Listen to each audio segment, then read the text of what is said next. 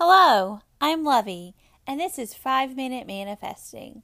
I'm so happy you're here today. Welcome.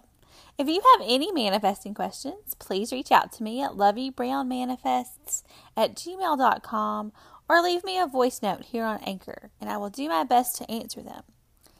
Today, I want to talk about not accepting what you what appears to be the end as final. I'm going to use a couple of different examples, but we want to, pers- as Neville Goddard says, we want to persist in the wish fulfilled. This is a quote from his book, Prayer and the Art of Believing. Disregard appearances and subjectively affirm as true that which you wish to be true. This awakens in you the tone of the state affirmed, which in turn realizes itself in you and in the one of whom it is affirmed. Give, and ye shall receive. Now, this could be true of a couple of different experiences in life. Let's do two examples. Let's do the example of a job that you want or a relationship that you want.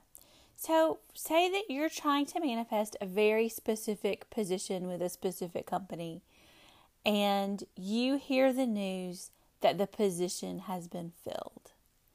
That does not have to be the end. You do not have to accept that as final anything could happen. That person could find out that that job is not what they want and they quit almost immediately. And maybe you're the next person on the roster that they're going to call to offer the job to. Or maybe you heard that and that information was just incorrect to begin with. So you don't want to accept inside of yourself that something is final until you decide that you want to accept that as final. Now, that doesn't mean that you do anything in your actions in the outside world. This is all internally inside of yourself. You go inside of yourself and say that you hear that the position that you want is filled, and you say, No, that's not what I heard. And you persist in the wish fulfilled of you having the position that you want. This same thing can apply to a relationship. People get in and out of relationships all of the time.